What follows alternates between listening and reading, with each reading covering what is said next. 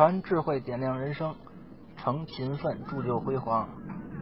大家好，欢迎收听东辉传承自媒体节目《流传的催眠态》，我是刘东辉。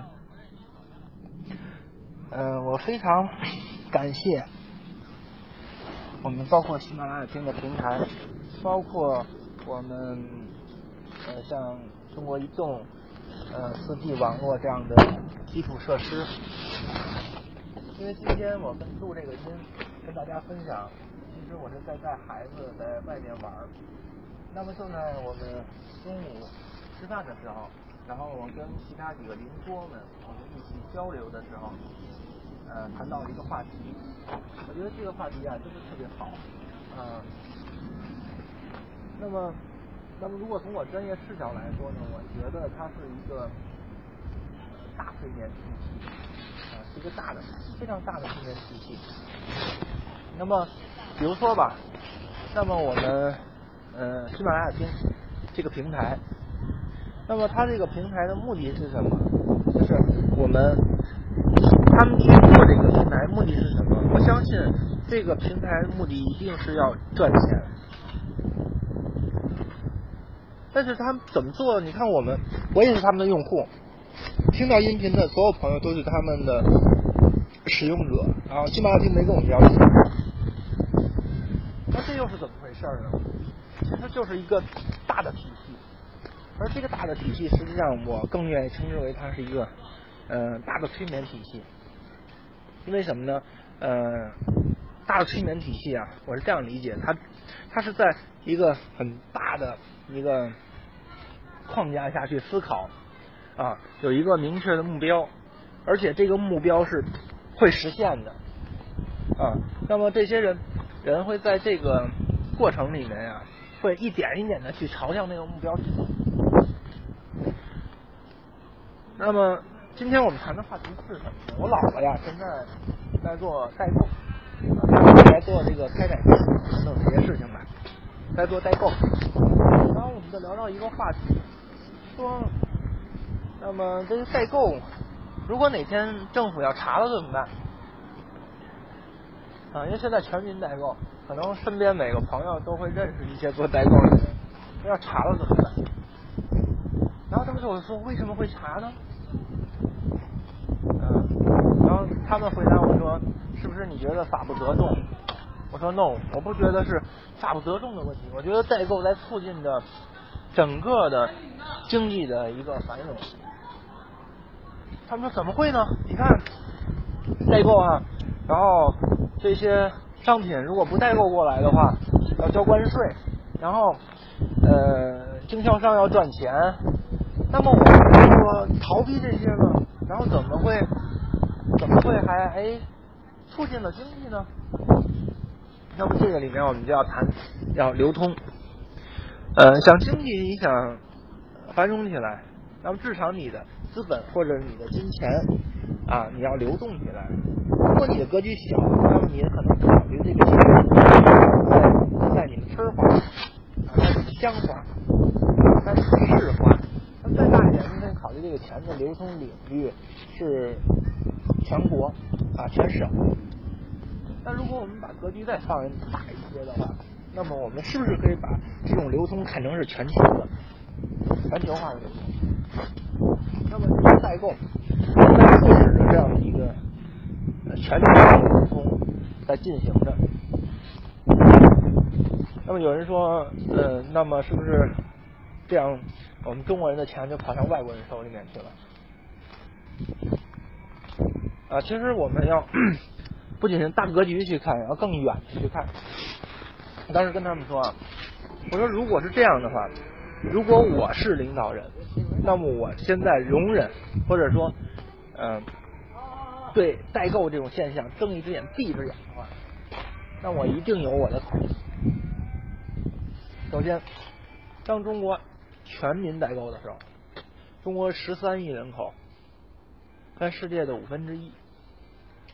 那么全民代购的时候，那么就会变成世界各国的那些优质产品，那么它最大的买家是中国。是中国人民，对吧？是中国人民。然后，真的到代购可以发展到这个量的时候，那么也许我才会去 对这个代购 在政策上然后进行干预。那这个时候干预怎么办？一下呃不让你做代购了，那怎么办？这个时候，这个时候我会从政策上去扶持国内的一些大的呃进出口贸易公司啊，新的也好，大的也好，有潜力的也好，扶持他们，由他们来呃以公司的形式去接管这个很散的这样的一个代购。你想，这个时候已经形成了我们中国人是世界上优秀产品的最大的消费者、消费团体，而且我们又是以公司的形式去跟他们谈采购，那么我们就有议价权了。也就是说，我们在国外的时候就可以跟他们这些公司谈价格，跟他们谈条件。到这个时候，我们就可以拿到。由于规模效应，我们拿的量非常大了，我们就可以拿到更便宜的价格，就是比我们个人代购拿到价格要更加便宜。那么这一个更加便宜就 OK 了。我们政府首先来说，你的关税加进去了，然后你的消费税加进去了，这些都加进去了，可能这个产品的呃单价成本也只跟你以前做代购的时候，你让别人从国外带回来价格差不多。你看，我们国家层面上挣到钱了。那么，当我们的这个进出口贸易公司拿到这些货物怎么办？那么，一方面是传统的，它可以继续走批发、有渠道。那么另一方面呢，可以怎么怎么做呢？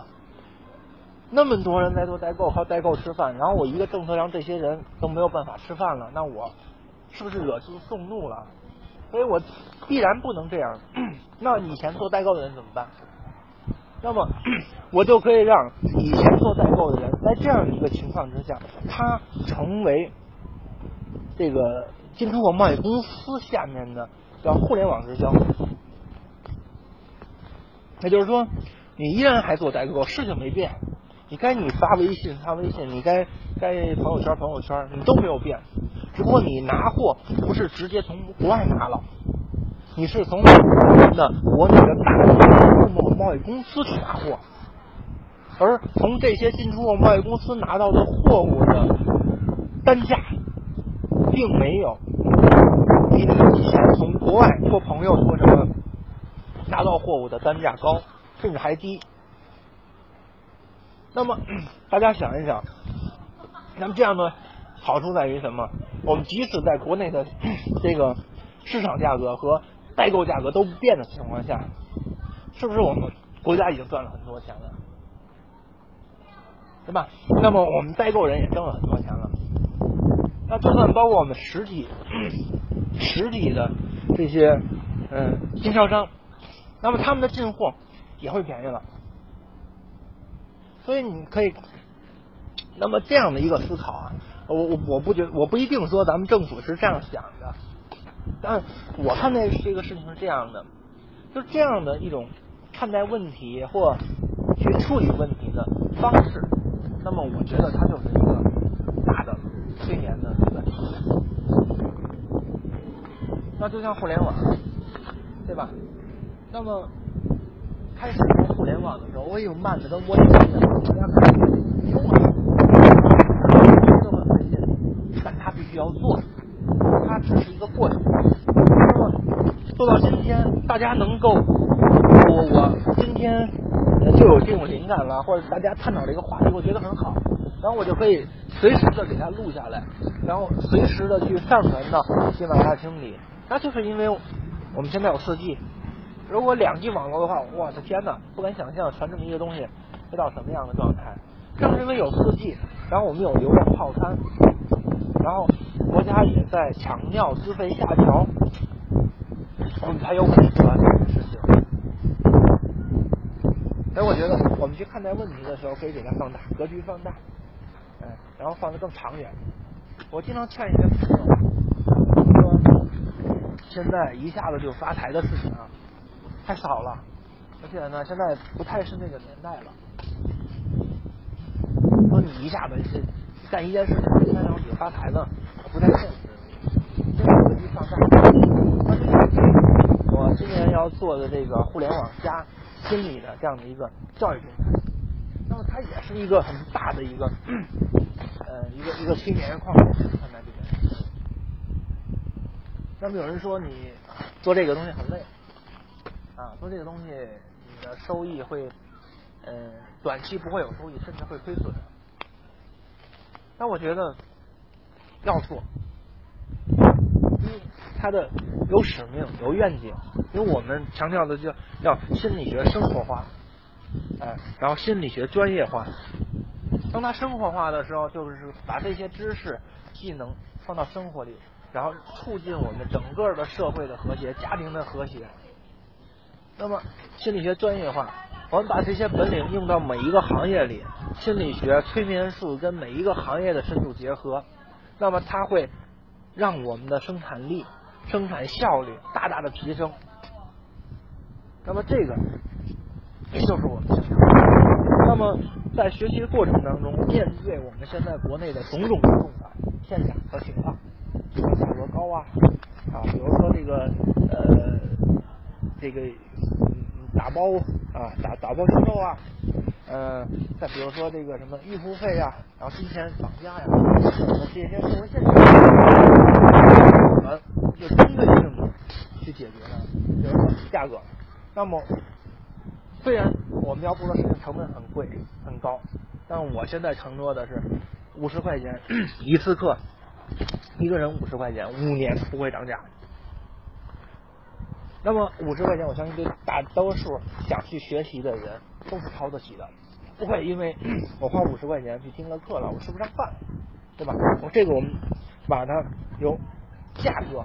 导致的高门槛我们给它降低了，然后绑架啊，以所谓金钱绑架，我们是一次做一次费。您今天愿意，呃，今天听了，您付今天的费，然后您明天的课不想听，OK，您不用交钱，我们不会用让您预付费自由。你看，现在很多都是在散兵游勇，有人再去做很多事情。那么，我是以我作为法人代表的公司作为。后盾和载体去做这件事情，也就是说它更安全。然后再有我们的培训讲师讲的内容，无论这个培训讲师在 培训里面他有多多有名气，这个我们根本不管他，因为我们要的是课程的内容是有用、有效、有价值，所以他一定要在一线里面去工作，有一线的工作经验和工作的成就，而且分享就是这些。那么有些人可能他的名头非常非常大，但是他在一线没工作过，或者一线经验不灵，OK，这样的人我们不用。那么这就解决掉了我们说课程内容的质量问题。那么再有，呃，现在呢，互联网互联网的模式，呃，其实我蛮倾向于 O 二 O 的线线上线下模式。那么线下怎么办？啊，也就是说面授东西怎么办？那么我们提倡的是，每一个讲师在平台上面，你我提倡你用你的本事，用你的课程，然后去拉你的客户。但这个客户是什么？是一对一的客户，比如说做心理咨询，给你专案。但不我不提倡说你在利用这样的一个网络平台的课程，然后你去招呃你所谓的面授班的学员。no，现在我们要打破这样的一个思维。传统思维是什么？我想开个课，我想挣挣点培训费，怎么办？我设计个课，然后设定个设定个任务，然后发到网上招生，然后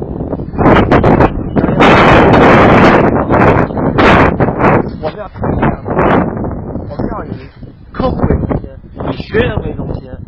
那么是怎么办？你的课，网络课开的非常好，有比如说有几百人的受众在听你，然后这几百人里面有几十说我们想听这个老师的面授课，想更深入的学习，而且面对面的互动性学习。那么他们有这个需求了，然后我就会去组织这样的一个面授课。当学员们没有这个需求的时候，然后我们是不做面授课的，有需求才会去做。